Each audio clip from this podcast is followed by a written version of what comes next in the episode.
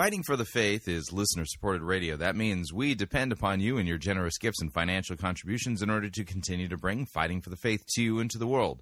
If you don't already support us, you can do so by visiting our website, fightingforthefaith.com.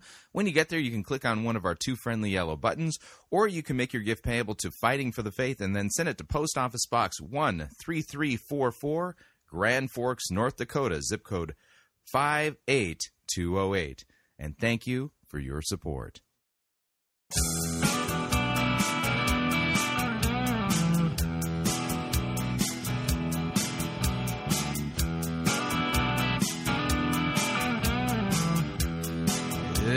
time for another edition of Fighting for the Faith.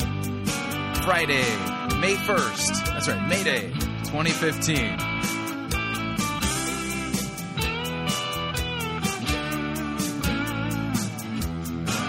Let's see here. Making some last-second programming decisions. Literally last second.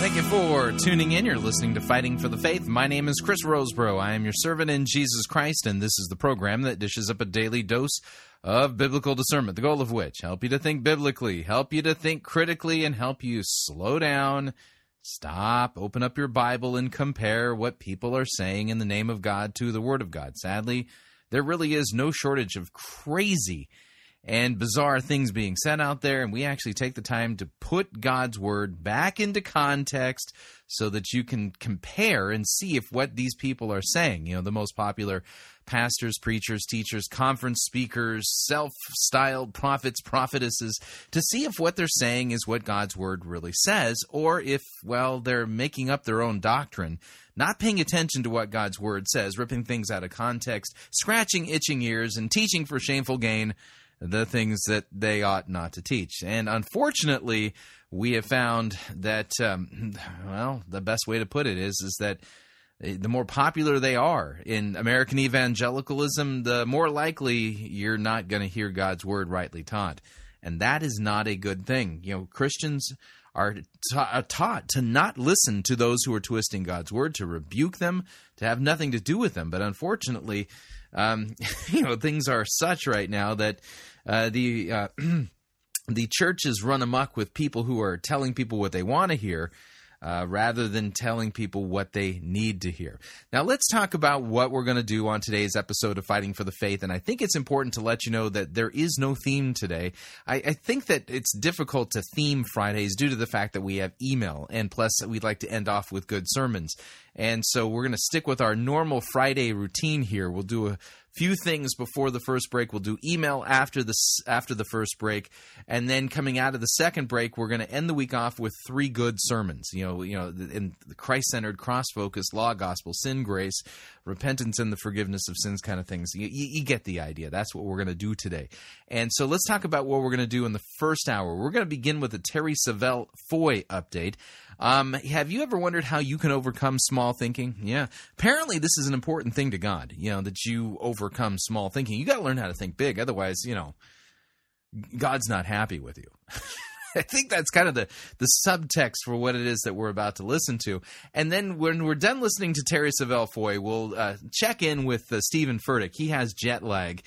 He recently came back from a trip to Australia where he was one of the headline speakers at the Presence Conference, and we're going to check in with his jet-lagged edition of Narcegesis, which is narcissistic eisegesis, as he tries to explain to us what a portion of Scripture from the book of Acts is really all about. And, of course, you know, the way Stephen Furtick thinks, you know, the book of Acts was actually written to tell us about you and to tell us about Elevation Church, not about Jesus. No, not so much. So that's what we'll do. We'll take a break. When we come back from the break, we have email to end off the first hour with. And second hour, we got a Jeremy Rohde sermon. We have a Pastor Brian Wolf Mueller sermon, and we have a Pastor Rosebrough sermon. So, you know, of course, two of them will be good. One of them won't be. This is the best way to put it.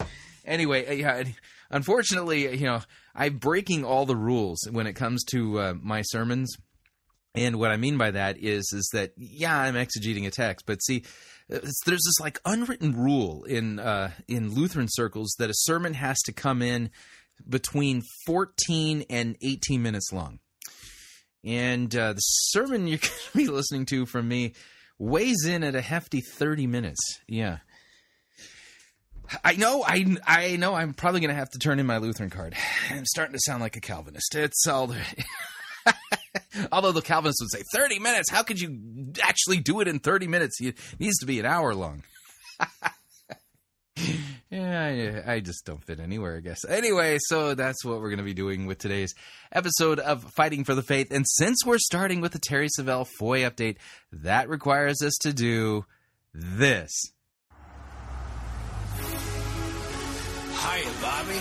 Hi, Ken. You want to go for a ride? Sure, Ken. Jump in. I'm a Bobby girl in the Bobby world. Black and plastic. Sing along if you know it. Fantastic. You can brush my hair. Undress me everywhere. Imagination. Life is your creation. Come on, Barbie, let's go party. I'm a Bobby girl in the Bobby world. Black and plastic. Fantastic. You can brush my hair. Undress me everywhere. Yeah, there's our Terri Savelle Foy update music. I'm a Barbie girl. And, you know, I've gotten over the trepidation that I originally felt by playing that music here at Fighting for the Faith. And I'm just embracing it, letting my inner Barbie come out. And I am losing it. Anyway, so the message we'll be listening to is how to overcome small thinking. Let's see if God's really all about you doing this. Is this sound biblical doctrine or something else? Here's Terri Savelle Foy. Here we go. Thank you so much for watching this week, and I want to say a special thank you to those of you who write in and share your stories with me. I love reading them. You energize me when I sit there and read story after story of what God's doing in your life. Well, today, I really want to talk about something that I believe is the number one limitation to you achieving success, dreams, goals, whatever God's put in your heart. So apparently, you know, God's put something in your heart, and it's up to you to make it happen. Get cracking and see, you know, well, now you got to start talking about what are the things that are blocking it. You know, so is your dream, this is a bad way of putting it, but is your dream constipated? Yeah, you got to unblock that. And so what are the ways in which we can unblock our dreams if they're not really coming to pass? Because apparently we can somehow sabotage, you know, the dream that God has laid on our heart. And it's small thinking. Yeah, small thinking. That will do it every time, apparently. How to overcome small thinking. Do you know that nothing limits you more in your life than your thoughts? What's going on right here? Okay. In fact, God is moved or he's limited by our thinking. God is moved and or limited by our thinking. Really? I thought God was omnipotent. You know, that would be like, you know, all powerful. That he was sovereign. It's so apparently, you know, poor God. I mean, who knew? Here the Bible describes God as like capable of doing anything. You know, nothing is impossible with God. And you know, but see, well, except for the fact that, you know, God really, really, truly wants to do something in your life. And if you just believe big enough, he'll be moved to action. Otherwise, yeah, no, he's totally limited. You know, so poor God. You know, it's what a lame God. I mean, the God who isn't all powerful, the God who can be limited, apparently, by your small thinking. Who knew? You know, it's that powerful that you can actually limit God by having small thoughts.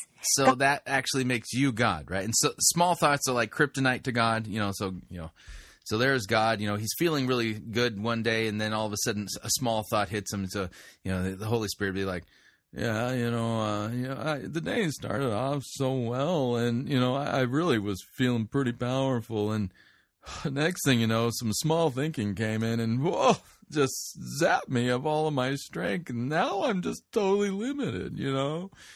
Uh-huh, right. wants to do so much in your life, but you have to get your thoughts in agreement with what God wants to do in your life. You know, you've probably heard that story. I've told it 100 times about those American sailors who were visiting the port in China. And they said when they got off the boat, they saw a tattoo parlor. And when they walked by the parlor, they saw all these displays in the window. Well, one of the tattoos that was displayed in the window said, "Born to Lose." They thought, do people seriously get that tattoo?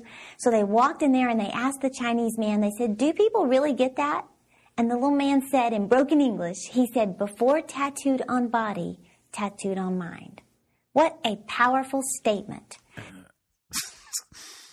So apparently, now we're, as a source of definitive theology, the unnamed tattoo artist at some seaport where the U.S. Navy stops, somewhere out there in Southeast Asia, I'm sure. So it could be Korea, you know, it could be Japan, who knows? So, yeah, I mean, who knew that this unknown tattoo artist, before tattooed on body, tattooed on mind. Got it. Sounds like Mr. Miyagi, yeah. Oh, you are limiting God, or you are moving God by the thoughts that you have about yourself, about your future. You know, I was listening to a story by Andrew Wommack, one of his CDs, and he was talking about how, I think he said for 20 or 30 years, he pastored small churches in Texas, 3 small churches that he said never grew above 100 people. And that's bad because of what? Yeah, I just kind of have to ask the question. Why is it a negative thing that a pastor is pastoring a church less than 100 people? I mean, it's blunt. The congregation that I serve, it's out in the sugar beet fields of Oslo, Minnesota. And, you know, on a good Sunday, we got 25, 30 people showing up. And I don't consider that to be bad or a curse or a blight or something evil or that somehow my ministry is in the toilet. And, you know, maybe the reason why the congregation I serve is so small is because of all of my small thinking. Who knew? Everything was a struggle. Bill collectors were calling. Collection agencies were calling. He said everything was a financial struggle. Well, all of a sudden in 2001... he had an encounter with the Lord. Yeah, it's really simple. If you have a congregation of less than 100 people and you got bill collectors coming and you're not able to pay your bills, step number one, stop spending so much money. I mean, what are you spending the money on? You know, once the building's paid for, you know, after that, you got electricity and you got maintenance on the building. And, you know, but, you know, all you need is a pulpit, you know, place to have the Lord's Supper and maybe Sunday school, and you know, in you know, pews or even, you know, benches work if, you know, in a pinch, or, you know, foldable chairs. I mean, what are you guys spending the money? See, that's the thing. It has nothing to do with the smallness of the congregation. It probably has to do with the largeness of their spending habit. And God said to him, "You have limited me by your small thinking." Then he took him. So God told Andrew Womack that he had limited God by his small thinking. So we're supposed to now tack this on to the back of our Bible. But see, listen, what is she doing? She's exegeting what Andrew Womack is claiming he received as a direct revelation from God. So we better put this at the back of our Bible. So, you know, if you don't have the book of Womack. Yeah, the book of Womack. At this point, I only know of maybe 1 or 2 verses that go in the book of Womack, but, you know, you can tack it on right after the book of Revelation. And, you know, the book of Womack, it can be, you know that thus saith the Lord, you have limited me by your small thinking, you know. And you can even give a little bit of the narrative, but that's all part of the book of Womack now. And it's a definitive biblical doctrine because God, the Holy Spirit, supposedly spoke it, right? Psalm 78:41 that says they turned back and limited God, or tempted God, they limited the Holy One of Israel. He said that was one of the most life-transforming moments. All right, now we're going to back this up and we're going to do some fact-checking. She's claiming that Andrew Womack had a psalm, Psalm 78, to back up this idea of limiting God. Listen again. By your small thinking. Then he took him to Psalm 78:41 that says they turned back and limited God, or tempted God, they limited the Holy One of Israel. All right, Psalm 78, verse 41. If you have your Bible, flip on over to there. And oddly enough, I had closed my Bible application prior to starting the program, which means I have to actually whirl it back up again. And now I've got it whirled up, I can actually take a look at the Hebrew here. Psalm 78, and the verse in question is verse 41 that teaches that we can somehow limit the Holy One of Israel. Okay, let's add a little bit of context, and yeah, I can see what's going on in the Hebrew right off the bat. Okay, this is going to be fun. Okay, sorry, I just had to take a look ahead and look at what I was looking at. Okay, so Psalm 78, we'll add our three rules for sound biblical exegesis there. Context. Here's what it says.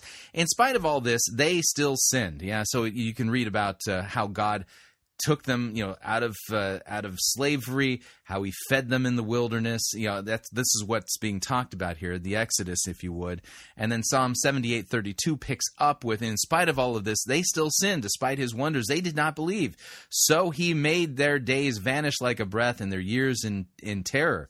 When he killed them, they sought him. They repented and sought God earnestly. They remembered that God was their rock, the Most High God, their Redeemer. But they flattered him with their mouths, they lied to him with their tongues, their heart was not steadfast toward him, they were not faithful to his covenant, yet he, being compassionate, atoned for their iniquity and did not destroy them. He restrained his anger often and did not stir up all of his wrath.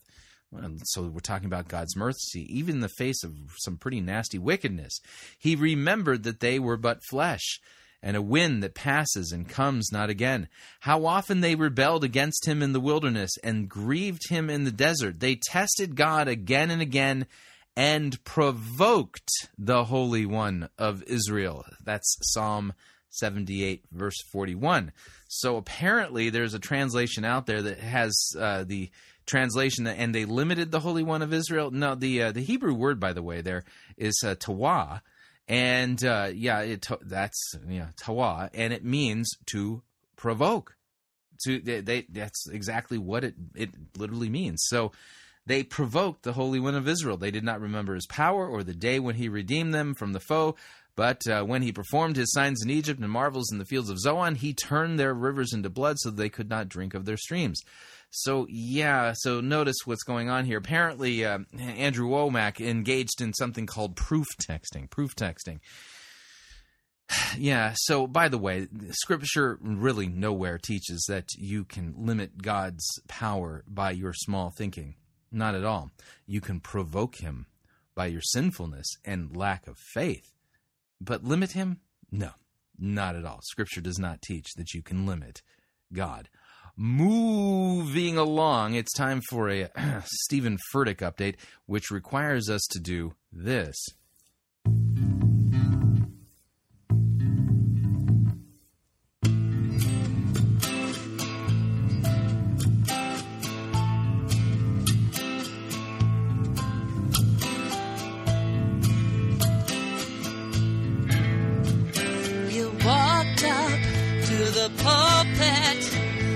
You are a man of God. Your hand strategically cut to the new style. The beaver was big and hot. You had one eye on the camera as you watched the crowd applaud. All of the pastors dreamed you'd be their mentor. You'd be their mentor, and you're so vain. They'll probably think the Bible's about you. You're so vain. I bet you think the Bible's about you. Don't you? Don't you? You fooled me several years ago when I was just a baby sheep. Well, you told me we were made to serve. My time was all you'd need, but you twisted up the Bible so no one else had said a peep. I was afraid, then I heard the real gospel, and you're so vain. You'll probably think the Bible's about you. You're so vain. I that you think the Bible's about you, don't you? All right, so apparently Stephen Furtick is back from Australia, suffering from jet lag. And apparently when he's jet lagging, he goes into hyper-narcissistic eisegesis mode. And to the point where it's like a caricature. It's so bad. So we're going to listen to a portion of his latest sermon entitled Stretch Marks. Yeah, no joke. Let me go ahead and back off on the music. So, yeah, the name of the sermon is Stretch Marks, and I'll let Stephen Furtick explain. But, you know, get ready, because there isn't a biblical passage that he has not figured out how to make it about him or about Elevation Church. No joke. Here we go. Here's Stretch Marks. I'm up for it. Are you ready for the word?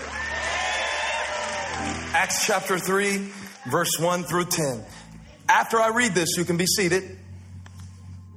But don't sit down too comfortably, because you will want to jump up. This is one of those messages. I want to speak to you today from Acts chapter 3 for the first installment of our series called Stretch Marks. How many know that your strength is in the stretch? Beyond what you think you're able to do.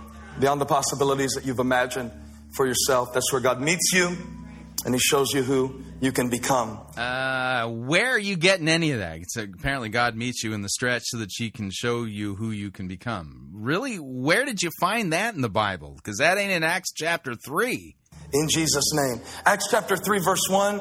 I'm excited to preach from this passage. It's one of my favorite passages in the Bible. When the Lord told me I could preach from Acts 3, I was more excited than Chris Brown at the Scoop Neck section of All Saints. Mm-hmm. So apparently God gave him permission to, you know, preach from Acts 3. Right?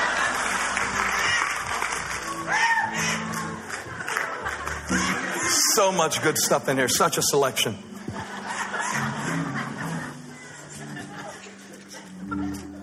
I think I still got a little bit of jet lag, if you want to know the truth about it. One day, Peter and John were going up to the temple at the time of prayer, 3 p.m. Now, a man who was lame from birth was being carried to the temple gate called Beautiful, where he was put every day to beg from those going into the temple courts. When he saw Peter and John about to enter, he asked them for money. Peter looked straight at him, as did John. Then Peter said, "Look at us." So the man gave them his attention, expecting to get something from them. Quick life principle: if you give God your attention, He'll always exceed your expectation. What?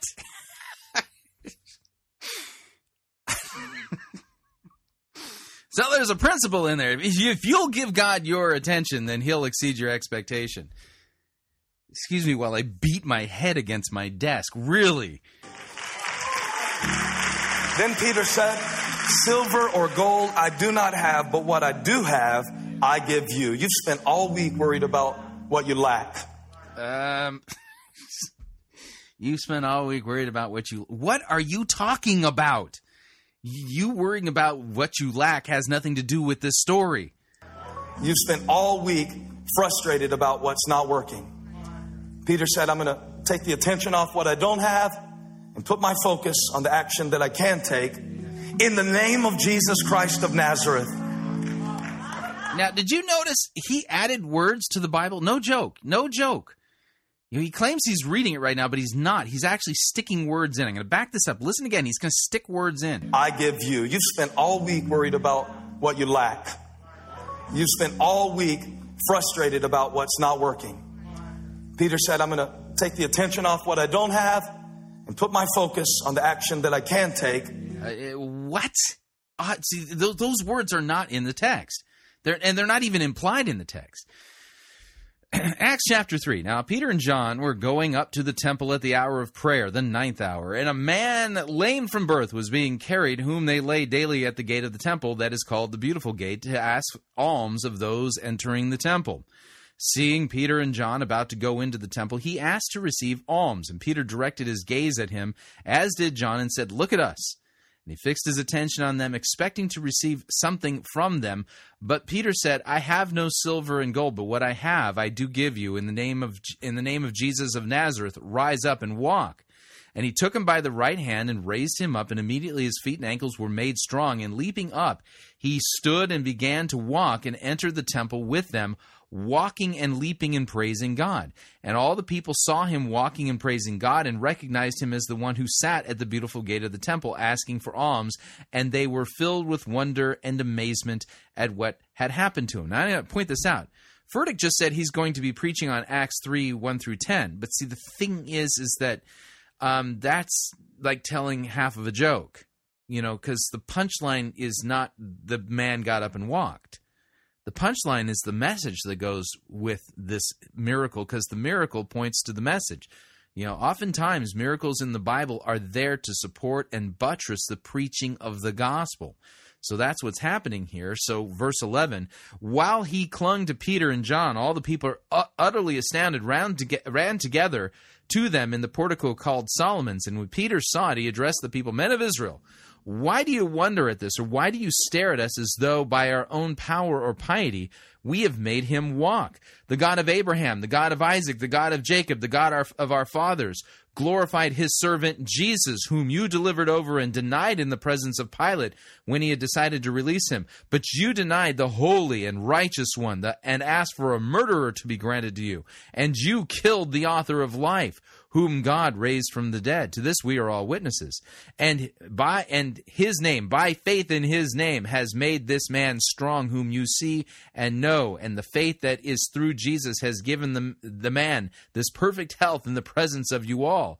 And now, brothers, I know that you acted in ignorance, as did also your rulers, but what God foretold by the mouth of all of the prophets, that his Christ, his Messiah, would suffer, he thus fulfilled. So repent, therefore, and turn back, that your sins may be blotted out, and that times of refreshing may come from the presence of the Lord, and that he may send the Christ appointed for you, Jesus, whom heaven must receive until the time for restoring all the things about which God spoke by the mouth of the holy prophets long ago.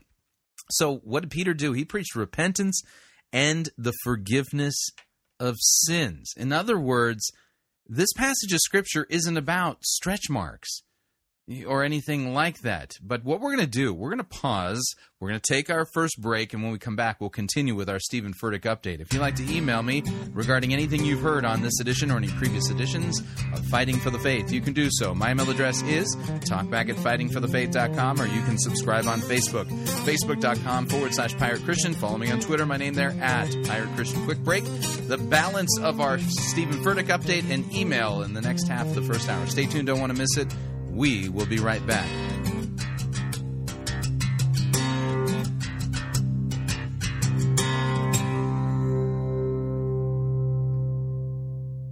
No itching ears are scratched here. You're listening to Fighting for the Faith.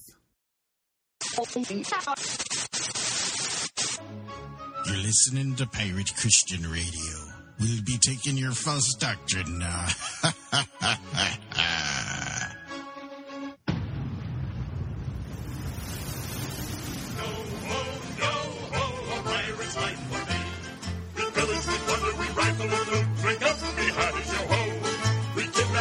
And don't give a hoot, bring up the oddies, yo-ho, yo-ho, yo-ho, a pirate's life for me, we exhort, we toast, we toast, it's Monty Python's Flying Circus Church.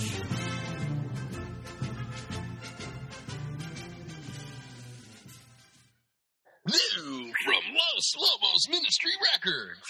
An album that's just oozing with the love of Christ. It's Pastor Perry Noble's new techno praise album entitled More Like Jesus. The songs on this album will melt your face off in a sanctified way. This album includes the #1 purpose-driven praise techno dance song of all time entitled, well, you might just want to hear it for yourself. If you're all about the jackass in the church, the jackass in the church is the person that always screams, I want to go deeper. You know what I tell people that say that around here? You're only as deep as the last person you served. You know what I tell people that say that around here? You're only as deep as the last person you served. If you're all about the jackass in the church, the jackass in the church is the person that always screams, I want to go deeper.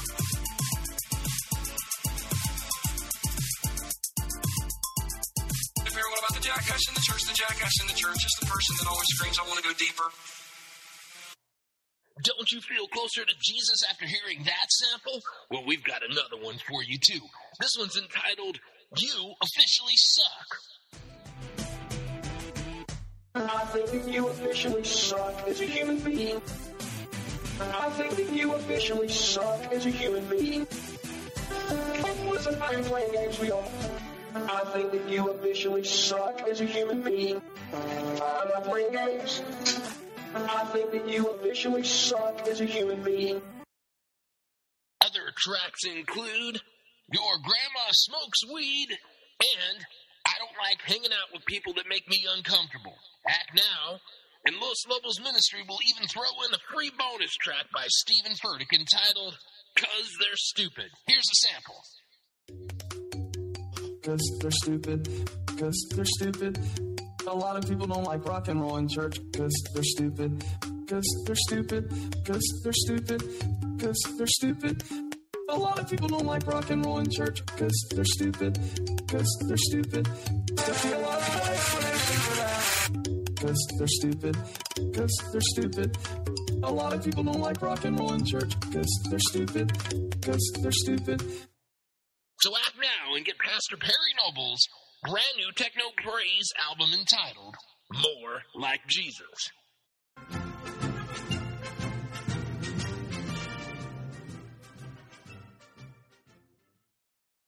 Hi, Chris Rosebrough here to talk about our longtime featured advertiser, Cheapo Air. Doesn't matter if you're traveling for business reasons or for pleasure.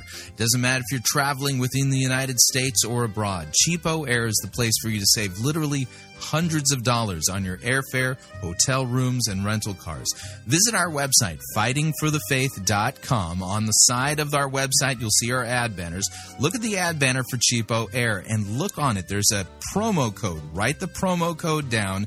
Click on the ad banner, and then book your travel at the Cheapo Air website, and you'll have the opportunity to enter that promo code for additional savings. Again, fightingforthefaith.com. Write down the promo code, click on the ad banner, and save money on your airfare, hotel rooms, and rental cars today.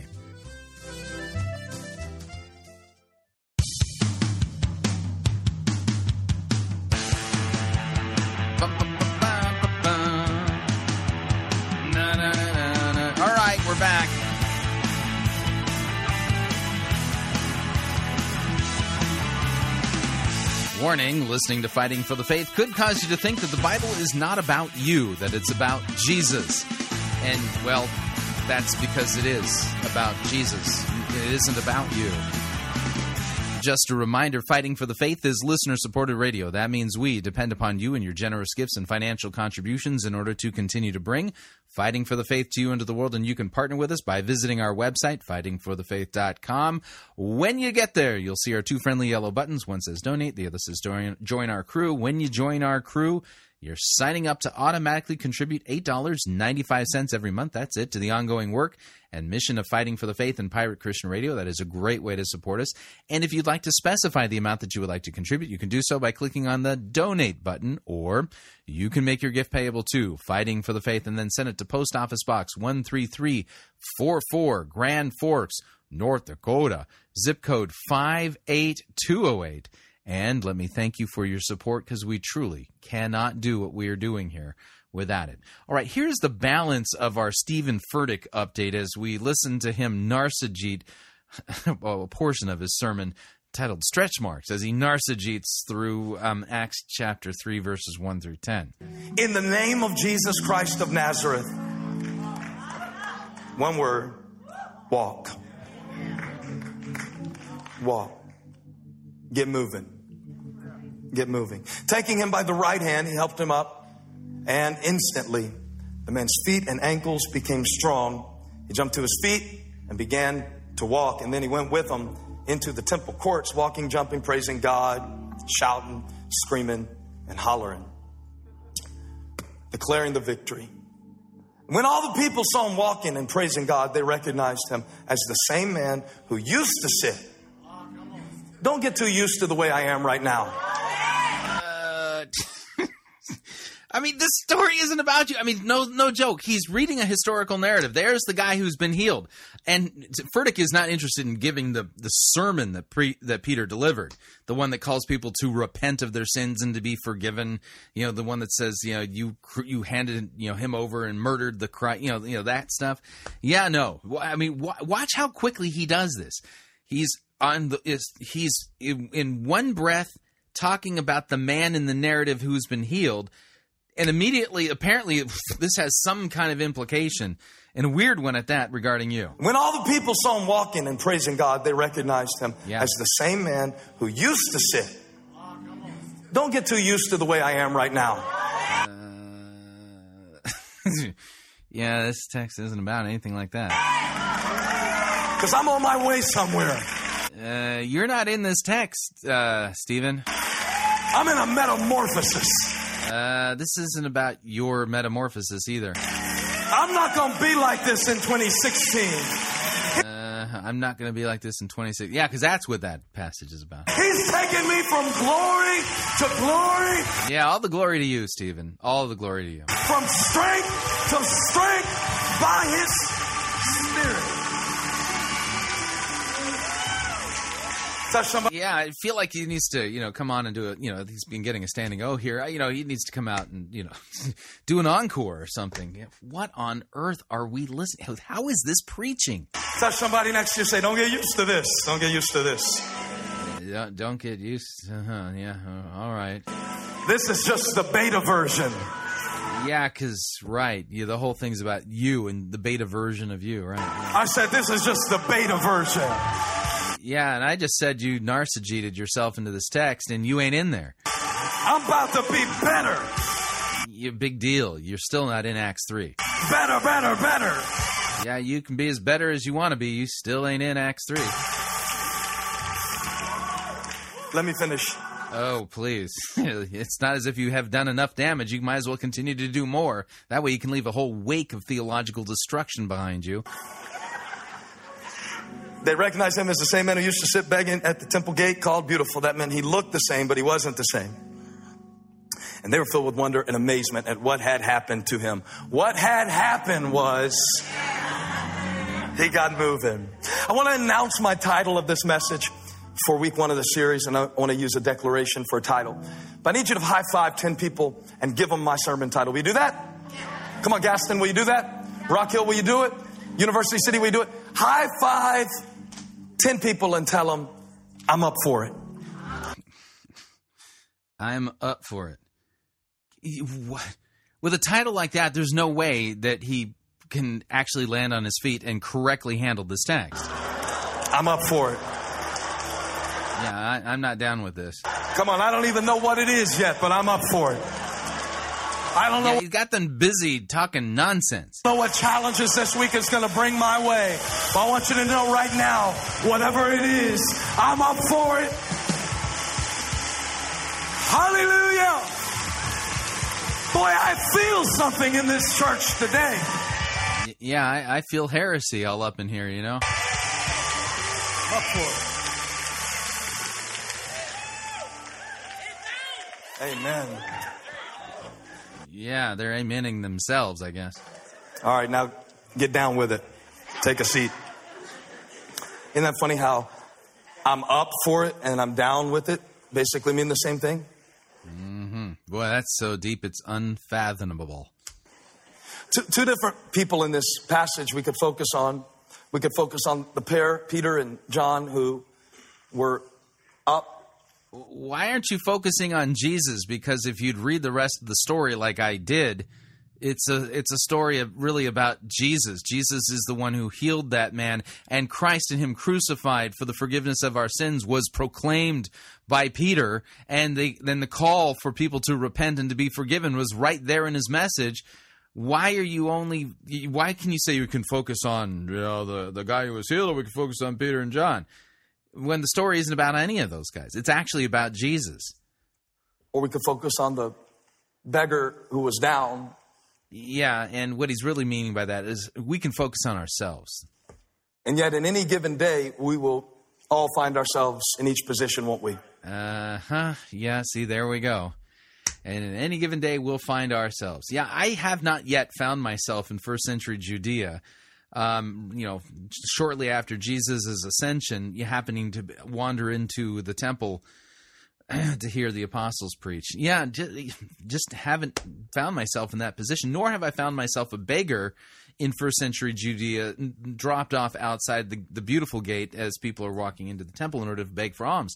So I don't see myself in this text at all, because when I read it, I ain't in it. There's going to be some times where I get to stretch my hand to someone, stretch. Everybody say stretch. I get to stretch my hand to someone who's down. And there are going to be those other times where I need to look up and I need somebody to stretch out to me. Oh, this is painful. And help me do what I can't do for myself. So I don't know if you're up or down today, but when you leave here, you're going to be up for it. Yeah, see, again, here's the problem, and I'll kind of overcook the point here. The Bible's about Jesus. It's not about you. What he's doing here is robbing Christ of his glory, because Christ is the one who healed that man. And Christ is the one who is proclaimed by Peter on that same day on the occasion of the healing of that man. And Peter said he wasn't the one who healed him, that Jesus was the one who healed him. And he called people to repent and to be forgiven. He preached the gospel, and Stephen Furtick thinks it's about you and finding yourself. Let's talk about the times when you feel like you're down and you need to be lifted up, or when you're up and you're lifting up somebody who's down. This story isn't about any of that. And so with that, it's pretty clear, just 5 minutes and 30 seconds into the sermon, there's no way that Stephen Furtick is going to rightly handle this text, because he's working from a completely false assumption. And the false assumption is that the Bible is about him rather than about Christ. And that is the problem over and again with Stephen Furtick. And he still won't repent and preach Jesus, which is really sad for him and for everybody who's under his teaching, because they're not being taught the truth. All right, email time.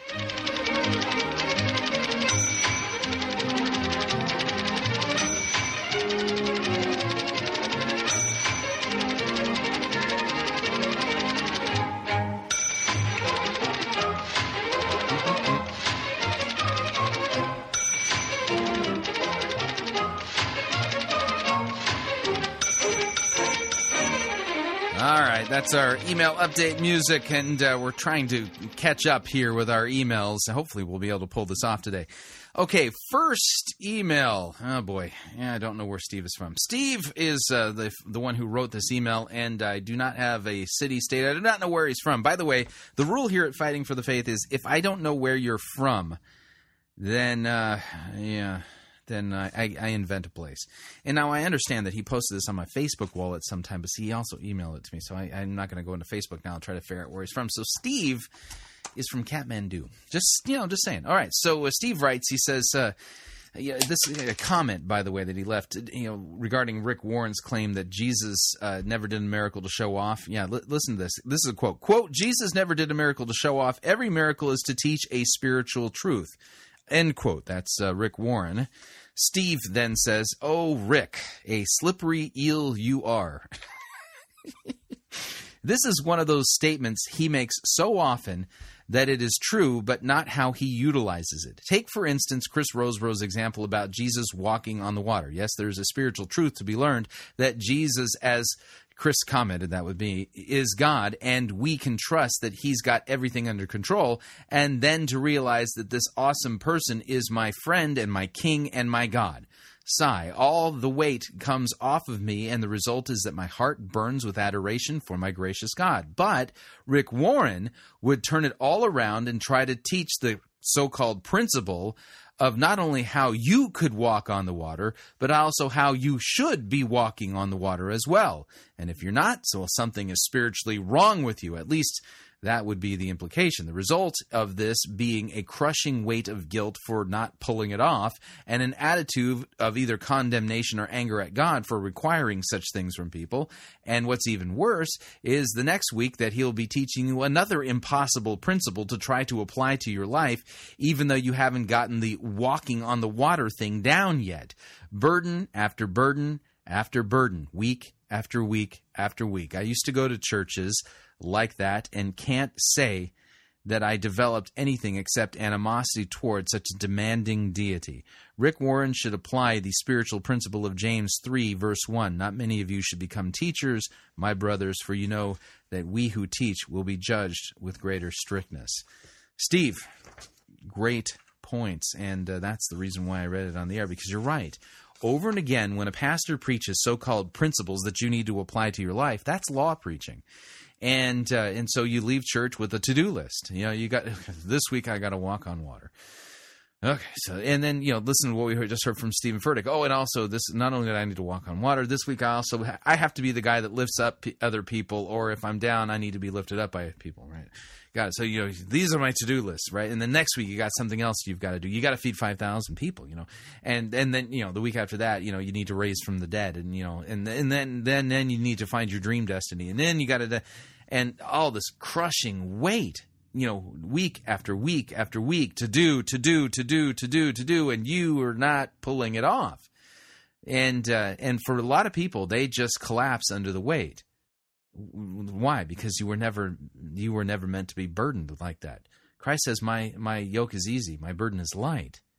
Christ calls us to repent, to believe, to be forgiven. He's done it all for us. He's set us free. And now, because we've been set free in Christ, because of what he's done for us, and because of how awesome he is, we now are free to love and serve our neighbors, knowing that we're going to fall short, knowing that, and yet knowing that there's forgiveness in Christ. One is law and gospel. The other is just law. So, all right. Grant writes, and let's see. I don't know where Grant is from. So Steve was from Kathmandu. Grant we're going to make from, let's see here, Seattle, Washington. Yeah, good friends with Mark Driscoll. Grant writes, he says, this is a genuine question that has been nagging me after hearing your snark on the false gospel of God wants you to dream bigger and prosper and stuff. I do not wish to defend these preachers in any way who don't preach that we're terrible sinners who have no hope of saving ourselves, but Christ saves us willingly through his selfless sacrifice on the cross, and that's the only source of salvation that we'll ever have, and all that good stuff. I'm a layperson. I have the gist of the gospel, but can't rattle off the theologically sound and precise version as effortlessly as you do, and if I were to write a theology book, it would fit on 1.5 squares of toilet paper. Okay. However, in your snarkiness, one might get the impression that you are opposed to the pursuit of dreams, period. I know this isn't the case because when you snark on Dream Again Part 2 with Chris Songson, South Hills Church, Corona, California, February 3rd, 2011, you express that your dream is for false teachers to repent and their listeners to rebel. Obviously, you're pursuing that dream by continuing your show to this day, and I plan on listening often in hopes of becoming just a tiny bit smarter. But what about dreams in general? For example, what if I have a dream of getting a board game published, and not even a Christian-themed one at that, but an abstract strategy game based upon the Chinese logic puzzles LITS, L-I-T-S. A few years ago, I managed to get that board game published with a small company in Spain, which required raising several $100s from online contributors and from people in my church who had faith in my dream. And what of my dream of being published in a puzzle magazine, which I entertained for many years before a door suddenly opened, allowing me to get published in Will Shortz's Wordplay? Again, this is a secular publication. However, seeing my byline fills me with pride, and I hope to continue being published there because puzzles are awesome. Is it wrong to be pursuing these dreams, or is it merely wrong to be preaching the pursuit of these dreams as a competing message to the true gospel, as your beef with the purpose-driven movement seems to be? I truly desire to know. Good question. By the way, the answer, Grant, is actually pretty simple. I'm not opposed to Christians following a dream for their life, okay? If you want to be a firefighter, you want to be a jet pilot, you want to be somebody who has your puzzles published in a big puzzle magazine, or you want to write crosswords for the New York Times. I think those are fantastic dreams and things to aspire to in your vocation. But see, the thing is this, is that the way the purpose-driven movement preaches these types of things, they are turning this into a false gospel, and they're teaching this as if this is like the heart and center of Christian doctrine, and it's not. Nowhere in Scripture are you going to find that God lays a dream on your heart, you know, and that somehow the job of a pastor or a ministry is to help you achieve that dream. No, that's not it at all. The Christian message is about repentance and the forgiveness of sins, and then serving your neighbor in your vocation. And if being the best at serving your neighbor in your vocation, makes you dream of doing it in a better way, I mean, that's all well and good. But, Christian doctrine and the job of a pastor has nothing to do with helping you achieve your dreams. There's nothing wrong per se in pursuing them, although it could be easy for your dream to become an idol in your life, or somehow the attaining of that dream is focusing on glory for yourself and gives you well, rather than a good sense of pride in your work, creates a sense of pride that's devilish. Remember, the devil's sin is pride. So you got to be careful how you if you're going to pursue this, that you're not pursuing it in a way that gratifies your flesh and seeks glory for you in a way that is sinful and prideful in a satanic way. You understand what I'm saying? But my big beef is that what's being preached from the pulpit is as if this is somehow the gospel. This is somehow the good news that Christianity has to proclaim. And, well, it's not. If you kind of get the idea of what I'm saying. Next email here. Oh, man, I'm not going to get through all my emails. Real quick, Andrew Ramsey writes from Urietta, California. Short one here. Got to watch my time. Oh, yeah, I'm running out of time. Okay, Andrew writes, he says, I was listening to Chuck Smith's sermon the other day on one of the pastoral epistles because I had to do it for my homework. He said in this one sermon that there's a difference between teaching and preaching, and he said that preaching was mostly for the unsaved, and then once you get saved, you need to you need instruction rather than to be preached at. I know he's gone on to be with the Lord, so I can't necessarily challenge a dead guy. However, in listening to the Liberate discussion panel, my baloney meter seems to be going off. Can you help me discern the truth from the almost true? And by the way, I had Andrew send me the Chuck Smith sermon in question, and I can understand the genesis of the question, and I think I also understand the point that Chuck Smith was making in it. And let me pull up a text real quick because I want to see something in my Greek New Testament, 2 Timothy chapter 4, and I want to see what. Let's see here. The time is coming. Okay.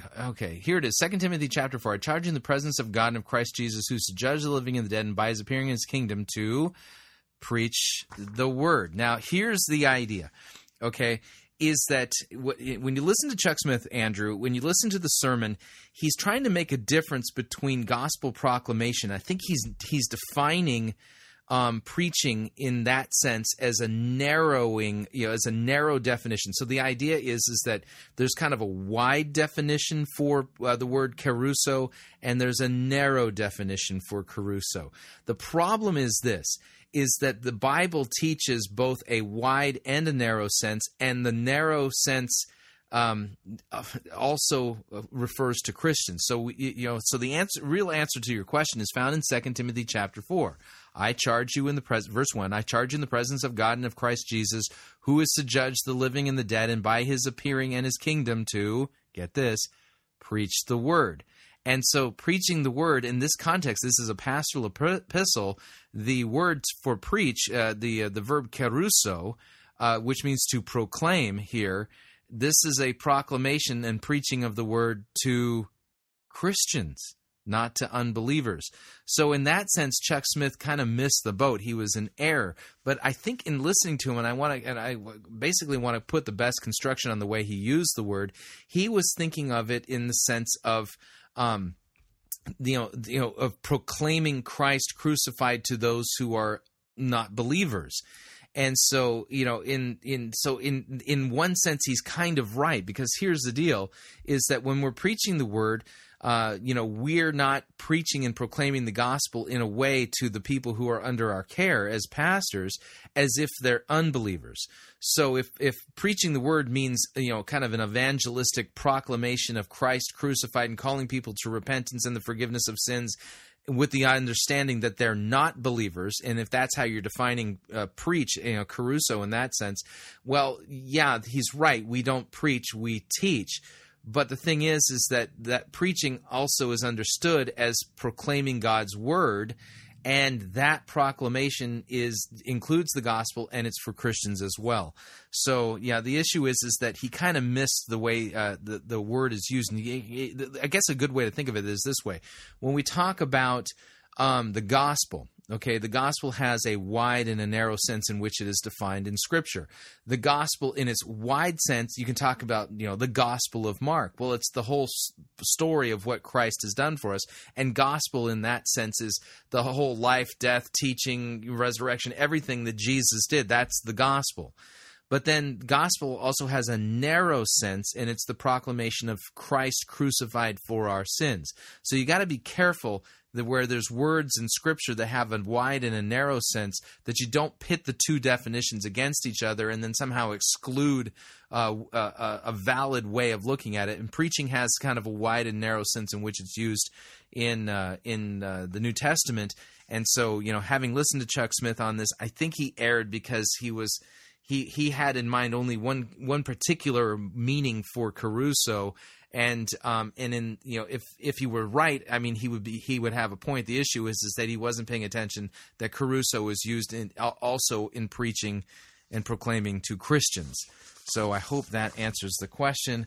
And I'm getting really close to the bottom of my email pile, but I'm not quite there yet. But we are out of time for this email segment. So we'll have to pick this up next time. Now, if you'd like to email me regarding anything you've heard on this edition or any previous editions of Fighting for the Faith, you can do so. My email address is talkback@fightingforthefaith.com, or you can subscribe on Facebook. It's facebook.com/Pirate Christian. Follow me on Twitter. My name there, @Pirate Christian. Quick break. When we come back, we're going to end the week off with 3 Christ-centered sermons. I think that's a good way of putting it, since one of them is mine. Stay tuned. Don't want to miss it. We'll be right back.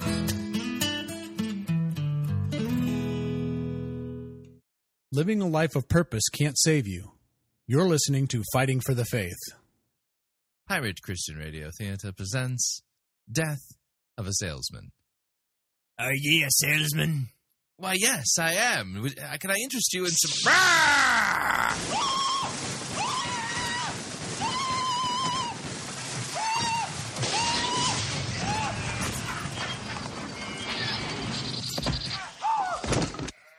You're listening to Pirate Christian Radio. We're going to take a look at the ecclesiastical model employed by much of American evangelicalism today, especially as put forward by the seeker-driven movement. Chris Rosebrough talking about his presentation at this summer's Issues, Etc., Making the Case conference. We're going to take a look at where this idea of a vision-casting leader comes from, what its main tenets are, and we're going to compare that so-called ecclesiastical office to the biblical office of pastor to see if the two are actually synonymous and interchangeable, or if this concept of a vision-casting leader actually turns a pastor into a false prophet. You can meet and hear Chris Rosebrough making the case against vision-casting leaders in the church June 19th and 20th at the Issues, Etc. Making the Case conference in Collinsville, Illinois.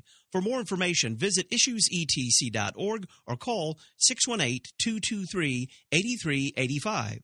The Issues, Etc. Making the Case conference.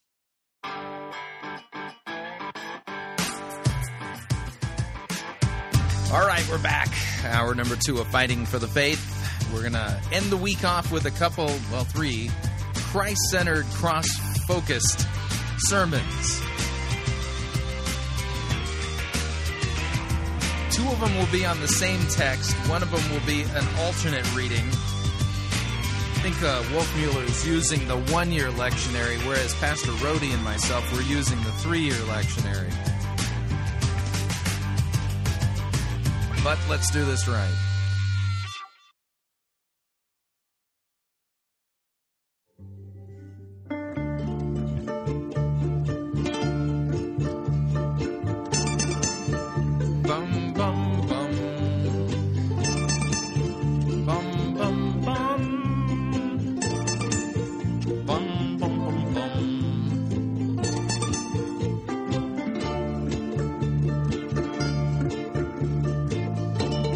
bad, the ugly. We review it all here at Fighting for the Faith. We're an equal opportunity sermon reviewing service. We have three sermons that we're going to end the week off with today. And the first one is actually from Hope Lutheran Church in Aurora, Colorado. Pastor Brian Wolf Mueller presiding. The name of the sermon that we will be listening to is entitled Joy and Hope and Resurrection. And he is going to be preaching from the Gospel of John, chapter 16, verses 16 through 22. The second sermon is from me and the church that I serve up in Oslo, Minnesota.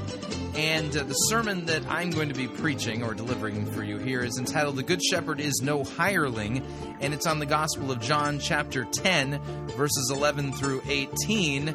And sermon number 3 is from Faith Lutheran Church, Capistrano Beach, California, and that's Pastor Jeremy Rohde, and he's also preaching on the Gospel of John chapter 10, verses 11 through 18, and his is entitled The Good Shepherd. Whew!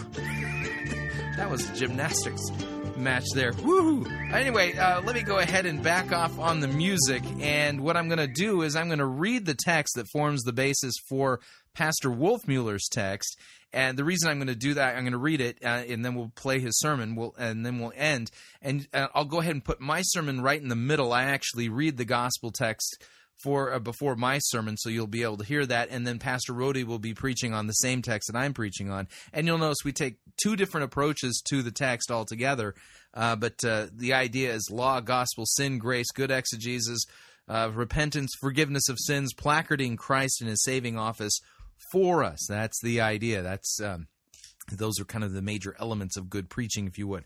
So Pastor Wolf Mueller's sermon is based upon the Gospel of John, chapter 16, starting at verse 16. Here's how it reads. A little while, and you will see me no longer. And again, a little while, and you will see me. So some of his disciples said to one another, what is this that he says to us? A little while, and you will not see me. And again, a little while, and you will see me, because I am going to the Father. So they were saying, what does he mean by a little while? We do not know what he is talking about. Jesus knew that they wanted to ask, what they wanted to ask him, so he said to them, is this what you are asking yourselves, what I meant by saying a little while and you will not see me, and again a little while and you will see me? Truly, truly, amen, amen, I say to you, you will weep and lament, but the world will rejoice. You will be sorrowful, but your sorrow will turn into joy. When a woman is giving birth, she has sorrow because her hour has come. But when she has delivered the baby, she no longer remembers the anguish for joy that a human being has been born into the world. So also you have sorrow now, but I will see you again, and your hearts will rejoice, and no one will take your joy from you. This is the text that forms the basis of Pastor Brian Wolf Mueller's sermon entitled Joy, Hope, and Resurrection. Here we go. Of Jesus, amen. Christ is arisen. Hallelujah. Dear saints, a little while, says Jesus. In the text, in the gospel reading, a little while, 7 times. A little while and you will not see me, a little while and you will see me. Some of his disciples said to one another, what is this that he says to us? A little while and you will not see me. And again, a little while and you will see me, and because I'm going to the Father. So they're asking, what does he mean by a little while? We do not know what he is talking about, but we know. This little while is the little while that our Lord Jesus had to rest in the grave. The little while was the time between the crucifixion and the resurrection. And now Jesus, on the night before his crucifixion, is telling his disciples that I'm going to be gone for a little while. And the result is that you will be sorrowful, and the world will rejoice.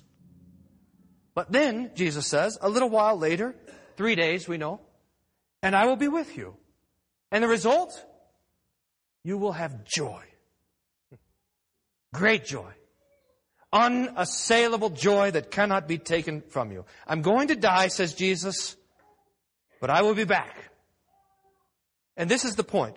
The joy and the sorrow of Jesus' disciples is bound up to how it is with Jesus. Now, I want to think about this and meditate on this morning. The joy of the disciple is bound up to how it is with Jesus. So our own joy is bound up to Jesus. Now, the question to begin to diagnose ourselves and the state of our own conscience with this question, with this consideration, is this question: what gives you joy? Now, I hope and pray that that is a long list of things. That we have joy in our family, that we have joy in our life, that we have joy in our work, that we have joy in the things that we see and the things that we hear and the things that we taste and smell. Of course, I suppose not every smell would give us joy, or everything we taste or see would give us joy, but we would have joy in some of these things, that we would watch the sunset over the mountains and have joy, that we would watch our children or grandchildren take their first step, or the dog chasing the squirrels, or whatever it is that makes you smile. And we have joy in these things. And it's not only joy in the things that we see and the things we hear and taste and touch, but that we have joy that we can see and that we can hear, that we can taste and smell, that this itself is already good and a good gift from the Lord. And we have joy in all the things that the Lord provides: clothing and shoes, food and drink, house and home, good friends, good neighbors, good weather, all the things that we need to support this body and life. We have joy in the good conversation between husband and wife, the good conversation that we have between friends, in our family, even in our church congregation. And it's good to have joy, in fact, to delight in these things. But there is danger also in this. And I suppose the way to get at it is in this, that if we find joy in the things of this life, in and of themselves, apart from God, and we find joy in these things not as gifts from the Lord, but in things that we've earned or things that have simply come to us, then this joy is dangerous. We're to delight ourselves in the Lord. In fact, the Scripture specifically commands us that our joy is to be bound up to God. And in fact, as the disciples learned this day, that our joy is bound up to Jesus and not to the ups and downs of this life. If it is, we live in a dangerous place. And I think this danger manifests itself in two ways. First, like this: if we have joy in the things of this world only, then they can be taken away. If we find our joy, for example, in the Rockies, then Friday is a glorious day and yesterday not so much. In fact, if we find our joy in the Rockies, then April and May are normally very joyful months, and August and September very sorrowful months, right? And that is the same with all of the things of this world. If we find joy in our health, then our health is soon gone. You know that. If we find joy in the life, even in the lives of our loved ones, then that soon is taken away. If we find joy in and of itself in our work or in our friends or in peace in the world or in whatever it is, then it's soon gone. I mean, the devil puts trouble everywhere. The devil hates it when husband and wife love one another and deal kindly with each other. So he comes with violence, even into our homes, with temptation, with boredom, with whatever he can to disrupt the love of husband and wife. The devil hates it when parents and children love each other, so he comes in with frustration or with the temptation to rebellion or anger or whatever he can do to wreck what is good. The devil hates it when you have a good friend and you have a healthy and good conversation with that friend. He hates it when you have a bit to eat for dinner or when you have money in the bank. The devil hates it when you remember to bring your umbrella to church and it's raining. He hates it all. He hates it when there's peace and quiet in the church, when pastor and people love each other and delight together in hearing the Lord's word and praying for each other and blessing each other.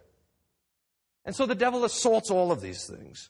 He brings discord, he brings strife, he brings trouble, he brings temptation into the family, between parents and children, between husband and wife. He brings it into the state, between neighbor, fighting against neighbor, or between ruler and citizen. He brings the strife into the church in all sorts of ways, in the congregation, outside the congregation, and especially by false teachers in the church who draw our gaze away from Jesus and his mercy to ourselves or to our works or to the other person's sin or to whatever he can. And the result is this, that if our joy is in these things, and these are taken away from us, then our joy is also carried away with it. Joy is here one day, and it's gone the next. And this is a problem. But there's another problem, in fact, more serious. There's two dangers in finding joy in the things of this world. That's the first, is that it's untrustworthy. But there's a more fundamental problem, and it is this. If we find our joy apart from Christ, we are, in fact, committing idolatry. Now, this is a hard word for me too, but it's an important word. The first commandment says, you shall have no other gods. What does this mean? We should fear, love, and trust in God above all things. God first, above all things. So we could add to that this, that we should find our joy in God above all things. If we look for our joy in anything more than in God himself, then we are, in fact, worshiping that thing, looking to that thing, putting our trust in that thing, that person or that occasion or whatever it is above God, and that is idolatry. And we have questions to get at the idols that we build up in our heart, and one of the questions that we ask is, what are you afraid of? You know how that question goes. When you think about the things that you're afraid of, then whatever it is, I'm afraid of dying, or I'm afraid of the death of the person that I love, or I'm afraid of this person's disapproval, or I'm afraid of what news the doctor is going to bring, or I'm afraid of the future, or I'm afraid of the past, or whatever it is, that thing that we're afraid of becomes our idol, what we worship. And we can get at our idols in another way with this question. What would take away my joy? What would steal from me my joy? And whatever that is an idol. Now, this is a different question than what would make me sad. It is not a sin to be sad. In fact, we see Jesus weeping at the death of Lazarus. Remember that? And the shortest verse in the Bible, Jesus wept. And they looked and saw Jesus weeping, mourning the death of his friends. And they said, look at how he loved him. This means, because Jesus never sinned in his life, that it is in fact a good work to be sad. That it's a good work to cry, to mourn the death of our loved ones. There's a lot of things that we love and that we care about. People, the vocations that the Lord has given to us. And when these things are hurt or when they're lost or whatever it is, we're sad. And this is good, a good work. It teaches us to long for the resurrection when Jesus will return and bring an end to sin, bring an end to death, bring an end to tears, bring an end to sorrow, all these things. So the question, what takes away my joy, is different than what makes me sad. But this question, what takes away my joy, gets at what do I understand to be the source of my joy? Where do I find contentment in this life?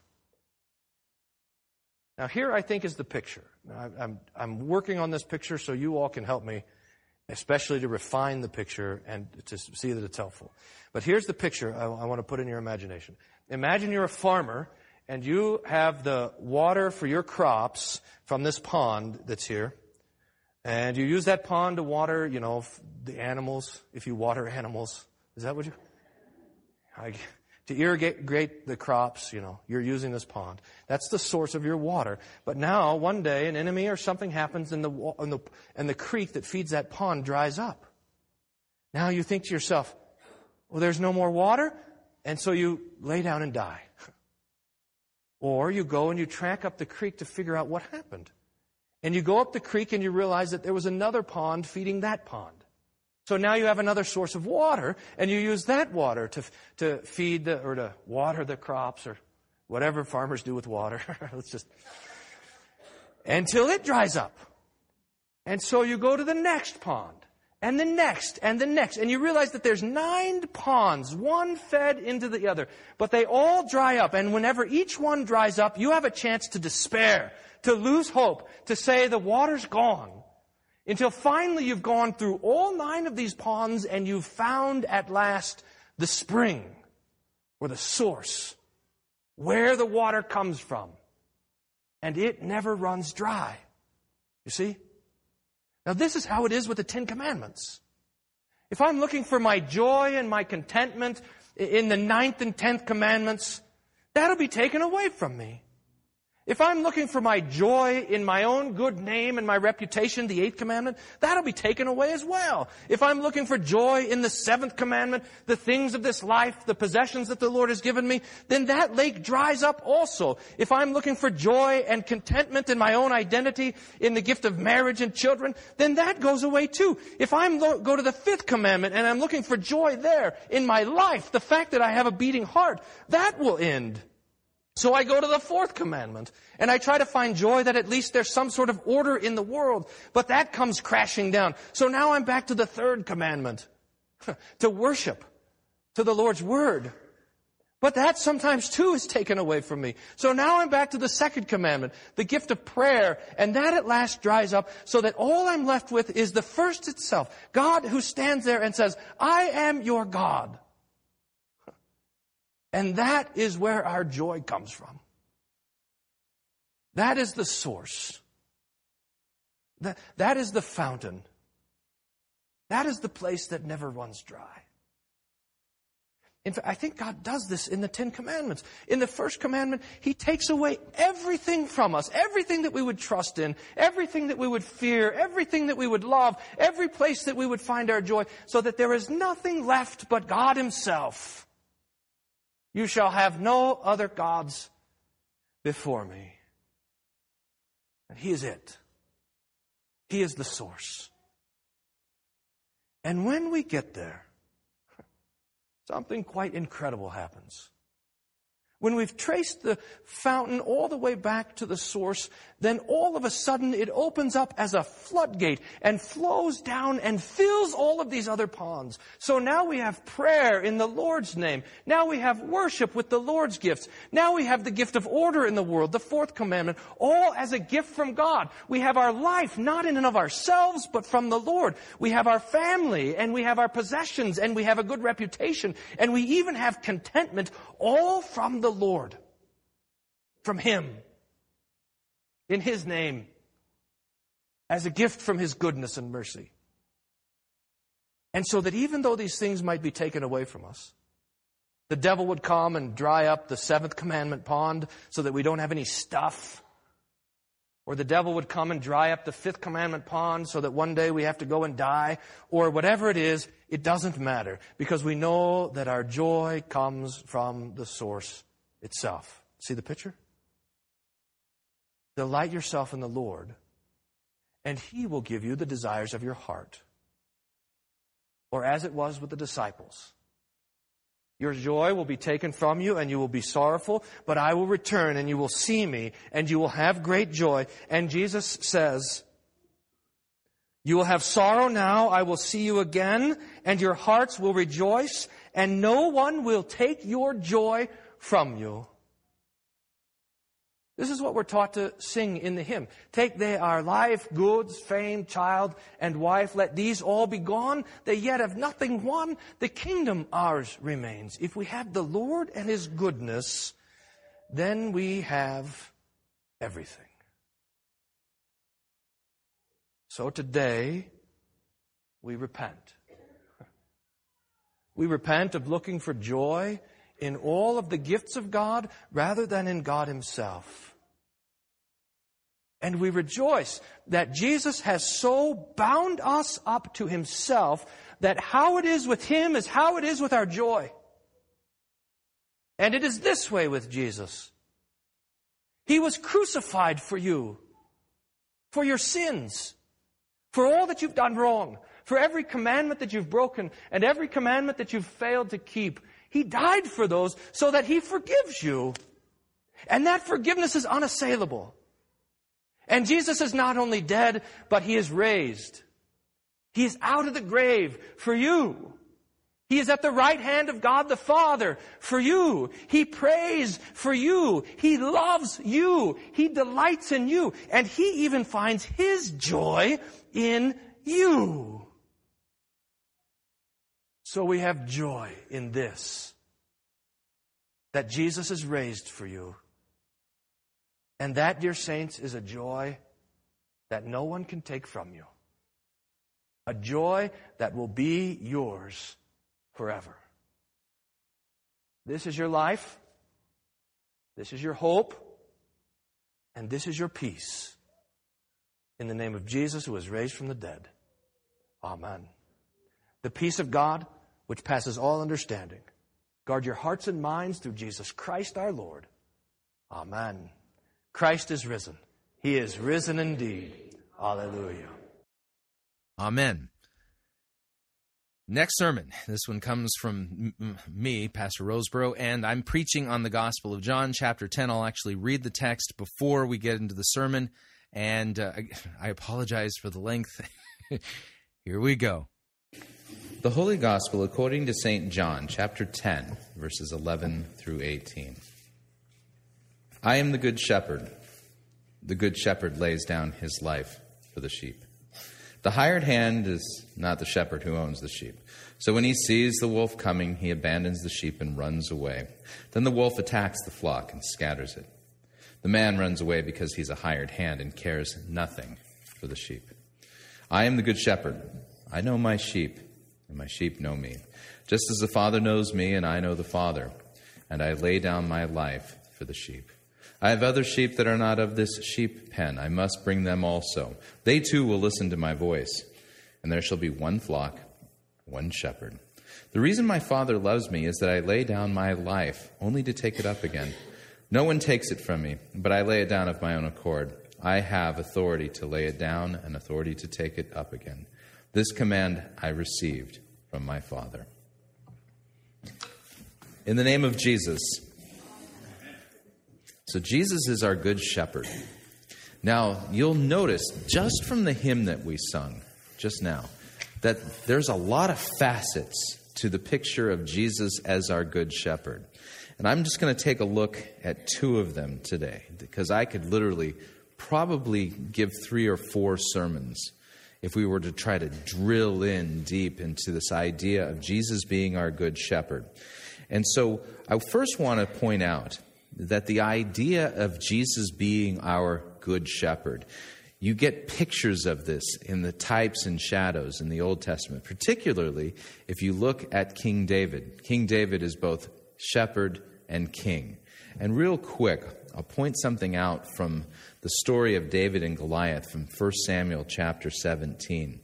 I'll read a few passages from this and kind of point this out. We all know the story. This is right after David is anointed the king of Israel. But there happens to also be a currently reigning king. Kind of creates one of those awkward situations. So David is king but not yet king. It's weird, isn't it? There's some aspects of this that point us to Jesus. So immediately after Jesus is anointed, we read this story, chapter 17, 1 Samuel. Now the Philistines gathered their forces for war and assembled at Succah in Judah. They pitched camp at Ephes Damim between Succah and Azekah. Saul and the Israelites assembled and encamped in the valley of Elah and drew up their battle lines to meet the Philistines.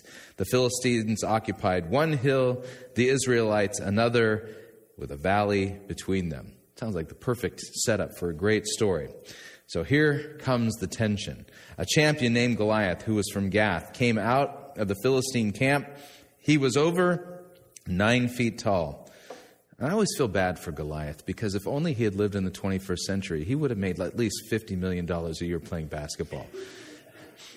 But I digress. I mean, seriously, everyone would be cheering for Goliath. You know, the guy would come out on the court. I mean, literally, all you have to do is put the ball, you know, into the basket, and everyone would be, Goliath, Goliath. Right. But see, he's the bad guy in the story. So anyway.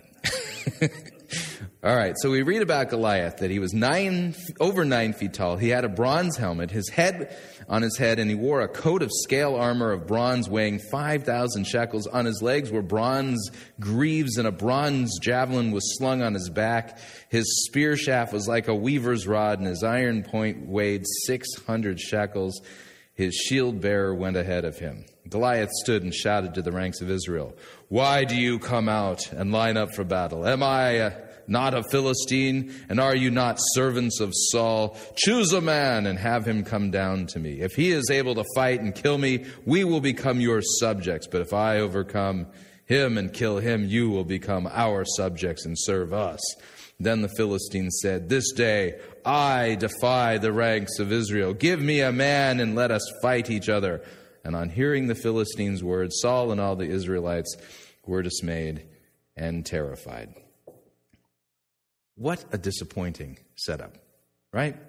So here we have Goliath, 9 feet tall. The guy's decked out in armor, all of the latest weaponry. He's got Javelin 2.0. This guy is just awesome to behold. And everyone is fearing him. Why are they fearing him? Because, well, Goliath, like so many people, he trusts in his strength. But who is the strength of Israel? Who is your strength? Not you. God is.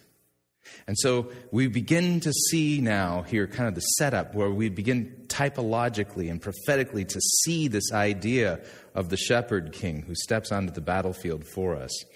I'll fast forward a little bit to where David, he shows up, and this is what it says. David said to Saul, "Let no one lose heart on account of this Philistine. Your servant will go and fight him." Now, how old is David at this point? Maybe 12, 13. So here we've got this short, ruddy teenager who's going to take on Goliath. But see, that's kind of the thing. It's really not David who's taking on Goliath, because who is Goliath defying? He's defying God. And so God chooses the foolish things of the world to shame the wise. So Saul said to David, "You're not able to go out against this Philistine and fight him. You are only a boy, and he has been a fighting man from his youth." But David said to Saul, "Your servant has been keeping his father's sheep." Notice David's first response, "I'm a shepherd. I've been keeping your servant has been keeping his father's sheep. And when a lion or a bear came and carried off a sheep from the flock, I went after it, struck it, and rescued the sheep from its mouth. When it turned on me, I seized it by its hair, struck it, and killed it. Your servant has killed both the lion and the bear. This uncircumcised Philistine will be like one of them, because he has defied the armies of the living God. The Lord who delivered me from the paw of the lion and the paw of the bear will deliver me from the hand of this Philistine." So Saul said to David, "Go, and the Lord be with you." What an amazing answer. But see, in there we begin to see the typology of the Messiah being our shepherd. And so here David has done these miraculous things, or I should say God has done these miraculous things through this young shepherd, now who's king, but not yet reigning. Again, you got to work that all out. And he says that when a lion came and carried off a sheep from the flock, I went after it, struck it, and rescued the sheep from its mouth. And this is where we can see ourselves in the story properly. So many times when people read the story, they want to think they're David. No. You're the little sheep that got taken away by the lion. And your shepherd has come and rescued you from the mouth of the lion. And that lion is the devil. We're born in his power, under his sway and tyranny. And Christ, our shepherd king, has come and rescued us, and he's done it by dying for us. That's how he rescues us. So this idea of Jesus being our shepherd, it's a deep and rich theme in Scripture. And with that, I want to go back to our gospel text, but I want to show you something about what aspect we're talking about is Jesus as our shepherd in our gospel text today. And that requires us to understand what's going on in the story in which Jesus makes these amazing statements about being our good shepherd.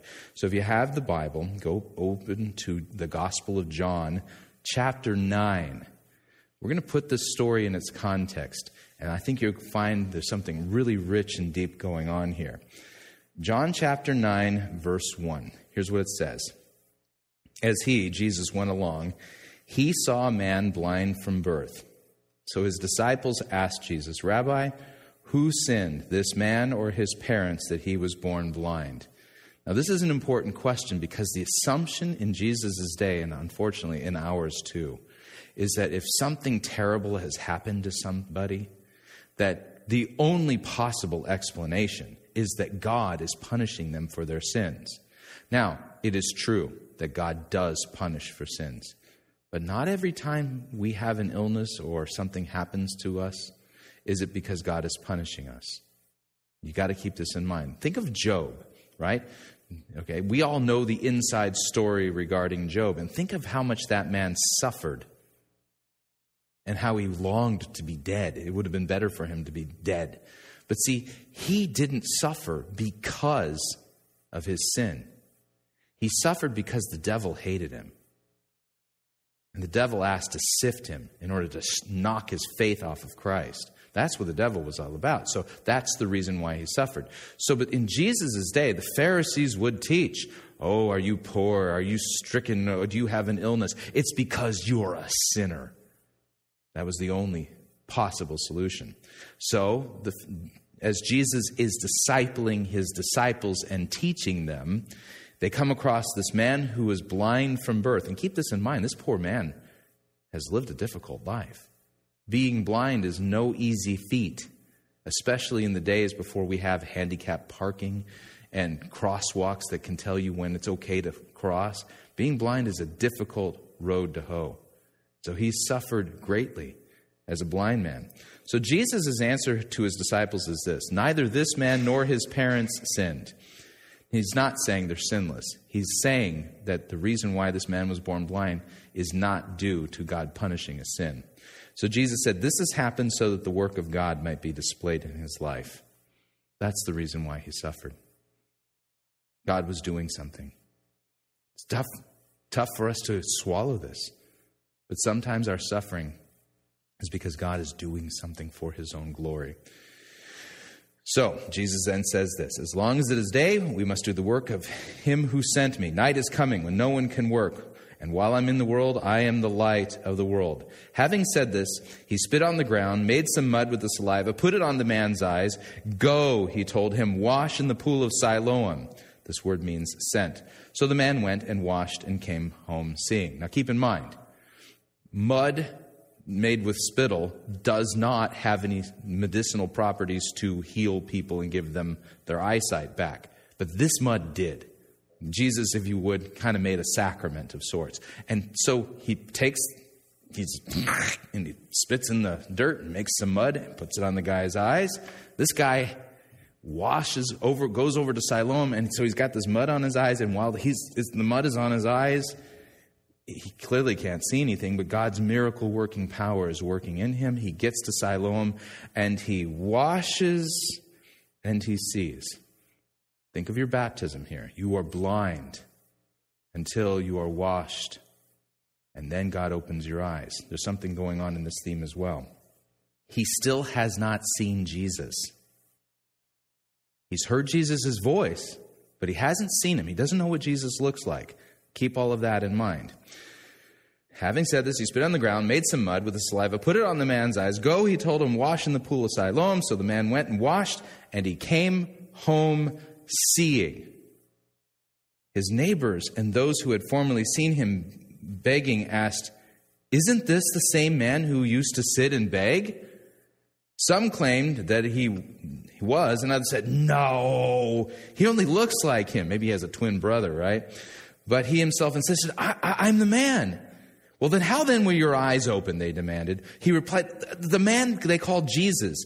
He made some mud and put it on my eyes, and he told me to go to Siloam and wash. So I went and I washed, and then I could see. Where is this man, they asked him. I don't know, he said. Well, whenever there's a miracle, you got to get the religious authorities involved. They've got to conduct an investigation at this point. But I want you to keep this in mind. This is a little bit of the story that you don't understand. They're going to bring in the Pharisees, and you're going to look long and hard in the Old Testament to find where the Pharisees have the authority to do what they're doing. God has not called Pharisees to teach Israel. The job of the Levites is to teach Israel. When you read about the Levites in the Mosaic Covenant, they are the priestly clan. They are to perform the duties of the temple, and they are called by God as the Levites to be the teachers of Israel. But remember this. Remember Saul of Tarsus? He was before he was Paul. What clan was he from? He was from the tribe of Benjamin. Nowhere in the Old Testament is Benjamin given the authority to be the teachers of Israel. So when we keep this in mind, you have to understand this. The Pharisees are usurpers. These are men who have asserted their own authority. They have no calling from God to teach Israel. And so if you understand this about them, they put themselves forward, and they are teaching their doctrines, which they're not authorized to teach, and they created this idea that the written word of God is not enough. They claim to not only have the written Torah, they claim to have the oral Torah. And this is just as authoritative. And so when you see the clash between Jesus and the Pharisees going on, and this is one of them, keep that in mind. If you understand this, you'll understand what Jesus then says regarding the hireling. Because he says his statement about being the true shepherd in light of the fact that there are hirelings, people who jump the fence, who shouldn't even be in the sheep pen. So keep that in mind. So here's what it says. So Jesus performed this miracle. We got to get the Pharisees involved. So they brought to the Pharisees the man who had been blind. Now the day on which Jesus had made the mud and opened the man's eyes was a Sabbath. Therefore the Pharisees also asked him how he had received his sight. So the man says, "Well, he put mud on my eyes." And the man replied, "And I washed, and now I see." Some of the Pharisees said, "This man is not from God, for he does not keep the Sabbath." Where in the Sabbath does it say you can't spit in the mud on a Sunday? Saturday, right? It doesn't say that anywhere. Well, keep this in mind. In the tradition of the elders created by the Pharisees, there's a whole section in there about what you can and can't do on the Sabbath. And according to the Pharisees, if you live in a home where you have a dirt floor and you have a table and chairs, you on the Sabbath, you cannot sit at that table and then push back from the table. Because if you did that, the legs of the chair would create furrows in the dirt, and that would be plowing. I'm not making this up. And of course, then you have the Pharisees with this ultimate conundrum. If you have an apple in your hand and your arm is extended outside of the window of your home, and the sun goes down and it's Friday night and it becomes the Sabbath, because the Sabbath begins when the sun goes down, can you bring your arm in to your home? Answer, no, because then you would be delivering groceries. But can you drop the apple? No, you can't drop the apple either, because then you'd be planting a tree. No joke. What a sick and twisted religion this is. Really? You're going to sin if you... never mind. So clearly this is what's going on here. Jesus made mud on the Sabbath. You can't work on the Sabbath. Jesus didn't sin. He literally healed a man. This is the conundrum. So some of the Pharisees said, "This man is not from God, for he does not keep the Sabbath." The others said, "Well, how can a sinner do such miraculous signs?" So they were divided. Finally, they turned again to the blind man. "What have you to say about him? It was your eyes he opened."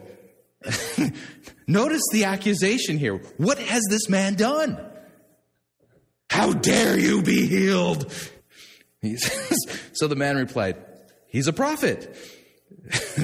Get out of here. So the Jews still did not believe that he had been blind. Well, the answer to the solution is that he couldn't... this is some kind of a ruse, right? So the Jews still did not believe that he had been blind and he had received a sight until they sent for the man's parents. Now watch this line of questioning. "Is this your son?" they asked. "Is this the one you say was born blind? How is it that he can now see?" These are not safe questions, right? I mean... you would think these people had committed murder or something, had plotted to kill the emperor of Rome, right? Well, here's where they answered. "Well, we know this is our son," parents answered, "and we know he was born blind." Now they go all squishy. "But how he can see and who opened his eyes, we don't know. Ask him. He's of age. He'll speak for himself." Thanks, Mom. Thanks, Dad. Right? The text says, his parents said this because they were afraid of the Jews. For already the Jews had decided that anyone who acknowledged that Jesus was the Christ, the Messiah, they would be put out of the synagogue. That was why his parents said, he is of age, ask him. Now think about this. The religious leaders of Israel are saying they're going to put you out of the church. They're going to excommunicate you if you believe that Jesus is the Messiah. What kind of religious leaders are these? Because who is Jesus? He is the Messiah. So something terrible has happened. These usurpers, this office of Pharisee, the ones who've become the instructors of Israel, they're not true religious leaders, are they? The reason they're not is because they claim to worship the God of the Bible, the God of the Torah, the God who revealed himself on Mount Sinai. And yet Moses said, a prophet like me will arise among you, and you must listen to him. And if you don't, you will be held accountable for this. And so now he's come, and they don't recognize who he is. How does one get to be so blind? Yet they read their Bible, do they not? So think about the irony of the situation. Well, the investigation continues. A second time, they summoned the man who had been blind. Give glory to God, they said. We know this man is a sinner. Really? So now watch what happens. And we learn from this that the man who had been born blind was not only healed with his eyesight, but God also gave him faith. And listen to that. And so he has faith in Christ. And now he's going to suffer for it. He's going to be persecuted. Watch this. So the guy replied, all right, whether or not he's a sinner, I don't know. One thing I do know, I was blind, but now I see. So then they asked him, what did he do to you? How did he open your eyes? He answered, I told you already, and you did not want to listen. Why do you want to hear it again? Do you want to become his disciples too?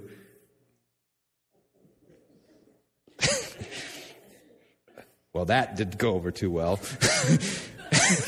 So the text says, so they hurled insults at him. You are this fellow's disciple. We're disciples of Moses. We know that God spoke to Moses. But as for this fellow, we don't even know where he came from. And now watch the chutzpah here. So the man answered, well, now that's remarkable. You don't know where he comes from, yet he opened my eyes. We know that God does not listen to sinners. He listens to the godly man who does his will. Nobody has ever heard of opening the eyes of a man born blind. If this man were not from God, he could do nothing. Boom. Yeah. Drop the mic, walk off stage. Yes. Okay. No, what boldness. What a great proclamation. And what again? What has this guy done wrong? He was healed. That's it. Now watch the theology. So to this, the Pharisees replied, you were steeped in sin at birth. How dare you lecture us? And they threw him out. So they really believed that he was steeped in sin from birth. Why? Because he was born blind. But Jesus explained he wasn't born blind because of sin, so that the works of God might be displayed in his life. Now, they threw him out. What an encounter. Now, by the way, you can't go through something like this without being a little shaken up. I mean, you know what I'm saying? You think your church fights can be a little ornery at times. I mean, this is kind of like taken to a different level. So the guy's shaken up, clearly. And all he's done is be healed. That's it. But he confesses Christ, and so here's what happens. Jesus seeks him out. Jesus heard that they had thrown him out, and when he found him, he said, do you believe in the Son of Man? Who is he, sir? The man asked. Tell me so that I might believe in him. And these beautiful words come out. You have now seen him. In fact, he is the one speaking with you. Remember, he hadn't seen Jesus yet. And now he says, you have now seen him. And the emphasis is on the seeing. What a beautiful thing that Jesus has done here, seeking this man out. And then it says this. So then the man said, Lord, I believe. And he worshiped him. You only worship God, and Jesus accepts worship from this man. What a beautiful picture. Jesus seeks out the blind man who had never seen him. And keep this in mind. We have a lot in common with this blind man, a lot. Each of us were truly born blind.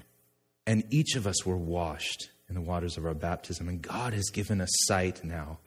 And like this man, up to this point, we have yet to see the one who has opened our eyes with our physical eyes.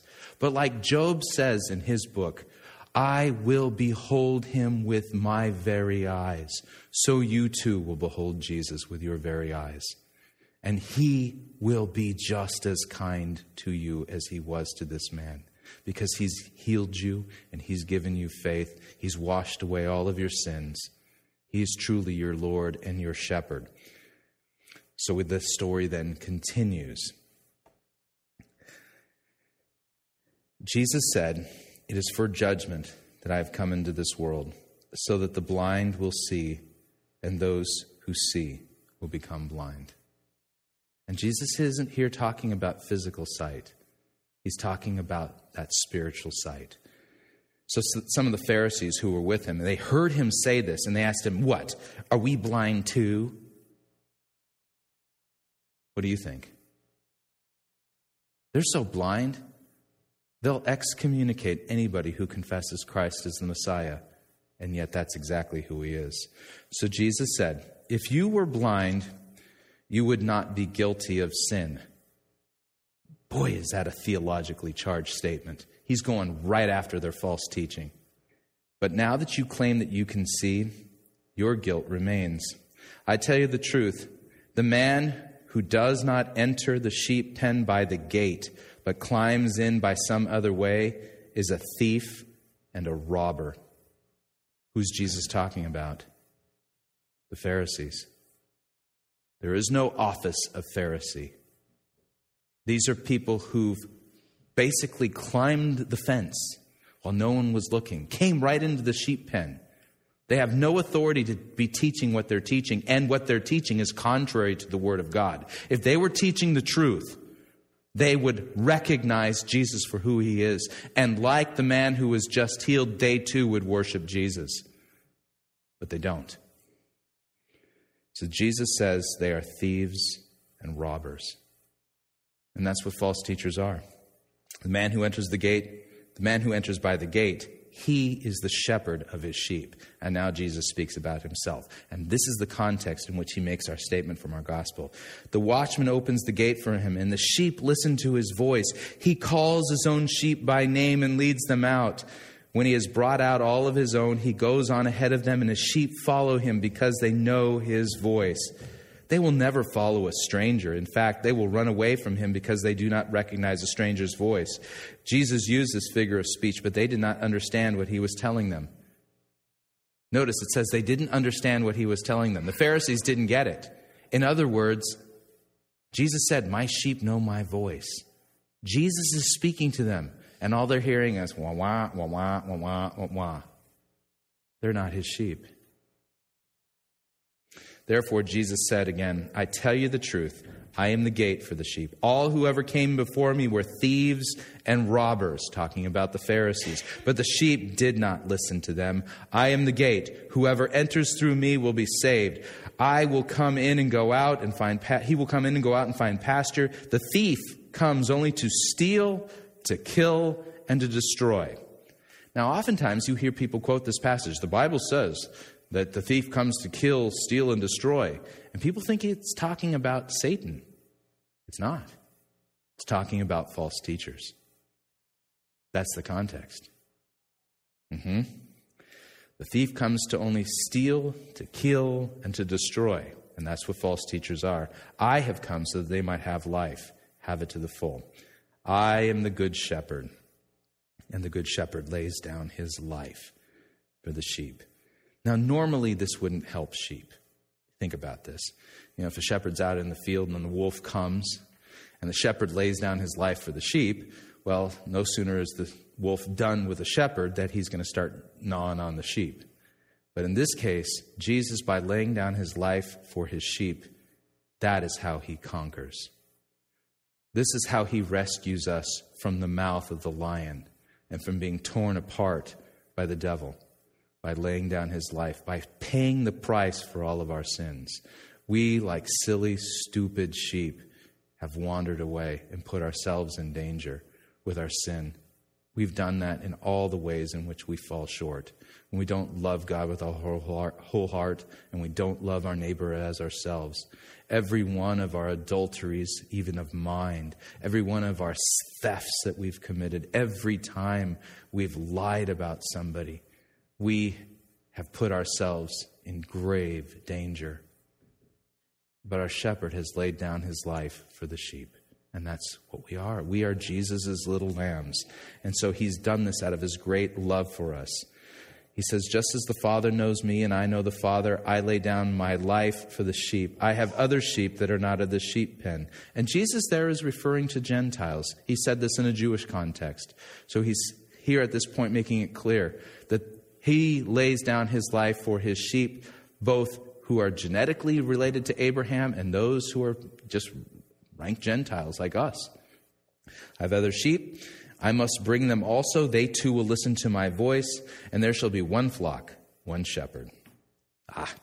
So the reason my Father loves me is that I lay down my life, not only to take it up again. No one takes it from me, but I lay it down of my own accord. I have authority to lay it down and authority to take it up. This command I received from my Father. Now notice that. Jesus says, I have the authority to lay it down. I have the authority to pick it up again. And this command I receive from my Father. That is in total distinction to the Pharisees, who have no authority to be doing any of the things that they're doing. God did not send them. They have no authority to be teaching Israel. And the doctrines they're teaching are contrary to the written word of God. But Jesus makes it clear, I have the authority to lay my life down again, and I have the authority to take it up. And all of this I have received from God. He truly is our shepherd. The Pharisees, they're hirelings. They care nothing for the sheep. False teachers care nothing at all for Christ's sheep. But Jesus does. And all of these words, at these words, the Jews were again divided. Many of them said, well, he's demon-possessed and he's raving mad. Why listen to him? Are these the words of a madman? Not at all. Others said, these are not the sayings of a man possessed by a demon. Can a demon open the eyes of the blind? So do you hear Jesus' voice today? Do you? Hear his voice again, where he says, I have bled and died for you. I've laid down my life for the sheep. And this, my friends, changes everything. It changes everything. And let me remind you of the words that we read in our epistle text. 1 John chapter 3:16. By this we know love, that he laid down his life for us. And it doesn't end there. And we ought to lay down our lives for the brothers, for each other. Remember Christ's singular command. As I have loved you, love one another. And how has Christ loved us? By laying down his life for us.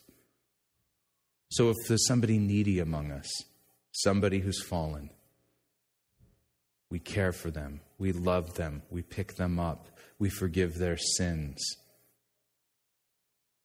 As Christ has loved us, we also ought to love each other. So this good shepherd of ours, who has the authority to lay down his life and take it up again, has done so, and he's done so for you.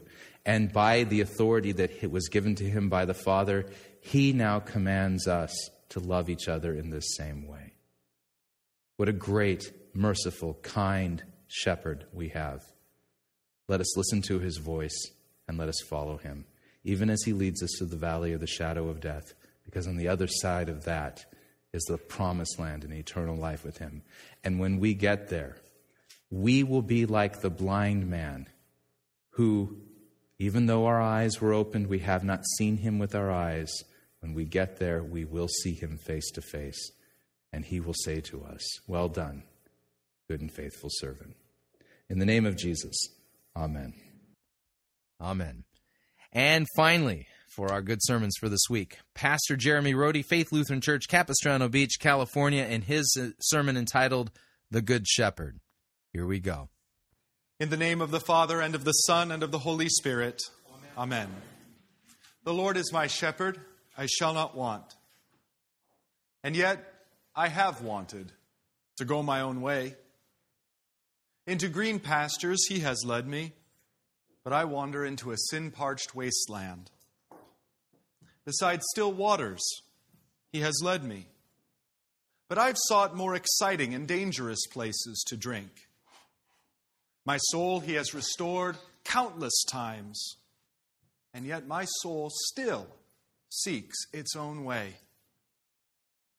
In the paths of righteousness he has led me, but I've bolted for the tall grass, and thinking myself hidden and free, I've done whatever beastly thing has entered my sinful heart. For his name's sake, he has led me, but I've lived only for my name's sake, that others might admire and praise me. Through the valley of the shadow of death I walk, and though he is with me, I walk as if I don't really need him. I will fear no evil, but not because I trust in him. I will fear no evil because I trust in me. His rod and his staff, they comfort me, but only when his rod is pointed at my personal enemies and his staff is correcting those other foolish sheep. And yet, no temptation has overtaken me that is not common to all. All we, like sheep, have gone astray. We have turned every one to his own way.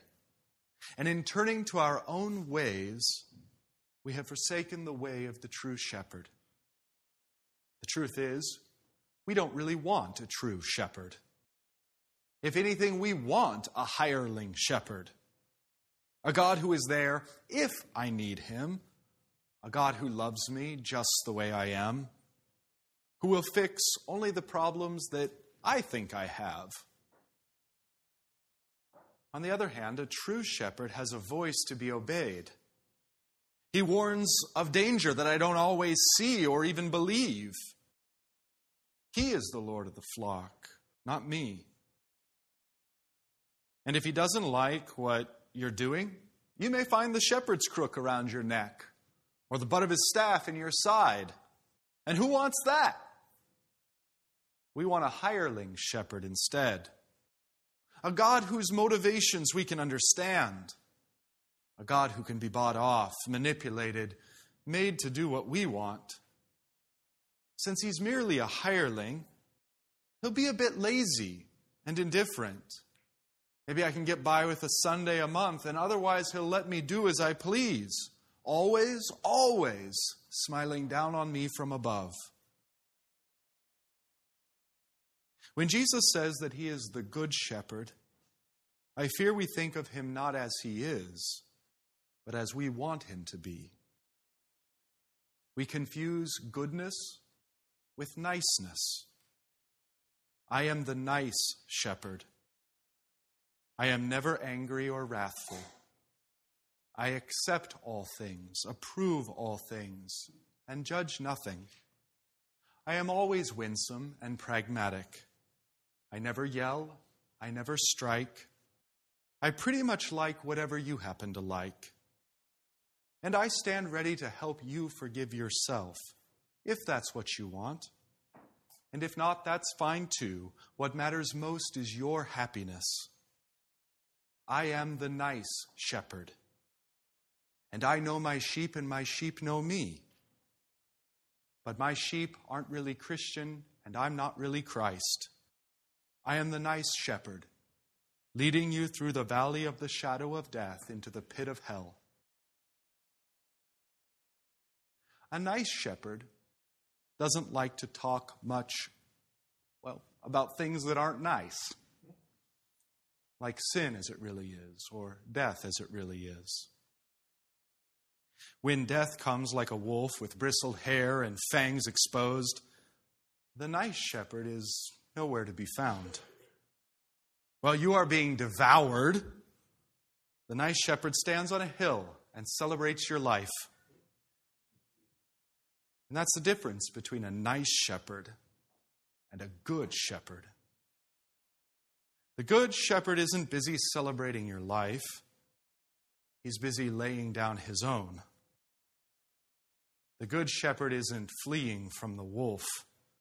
The good shepherd puts himself between you and the wolf, between you and the gaping mouth of the grave. I am the good shepherd, Jesus says. The good shepherd lays down his life for the sheep. The hireling God is not a true shepherd. The hireling God will comfort you and console you and fill you with happy, positive feelings about yourself. He'll give you freedom to do as you please. But when the wolf comes for you, the hireling God flees, leaving you to be devoured. The hireling God may be nice, but in truth, he cares nothing for the sheep. So which would you have? A nice shepherd or one who is truly good? I am the good shepherd, Jesus says. I know my own and my own know me. Just as the Father knows me, and I know the Father, and I lay down my life for the sheep. The Lord is your shepherd, for you are the people of his pasture and the sheep of his hand. Not only has he made you and given you everything that you have, he has bought you at the price of his own life and purchased you with the currency of his own blood. Even me, I, who have left his side and chosen my own way. Yes, you. I, who countless times have strayed into sin's wasteland and let the beast in me drink its fill. Yes, you. I, who have walked in the paths of unrighteousness and the paths of self-righteousness, led on by the hireling God that I've fashioned in my own image? Yes, you. The Lord is your shepherd. He has not come for the well, but for the sick. He does not call for the righteous, but calls sinners to himself. Repent, he says. But not as if that one word or that one act suddenly cures you and you'll cease from all sin. Begin to speak of it only in the past tense. Repent, he says, meaning our whole lives will be lives of repentance. He constantly drawing us, we constantly going astray, he constantly drawing us back again.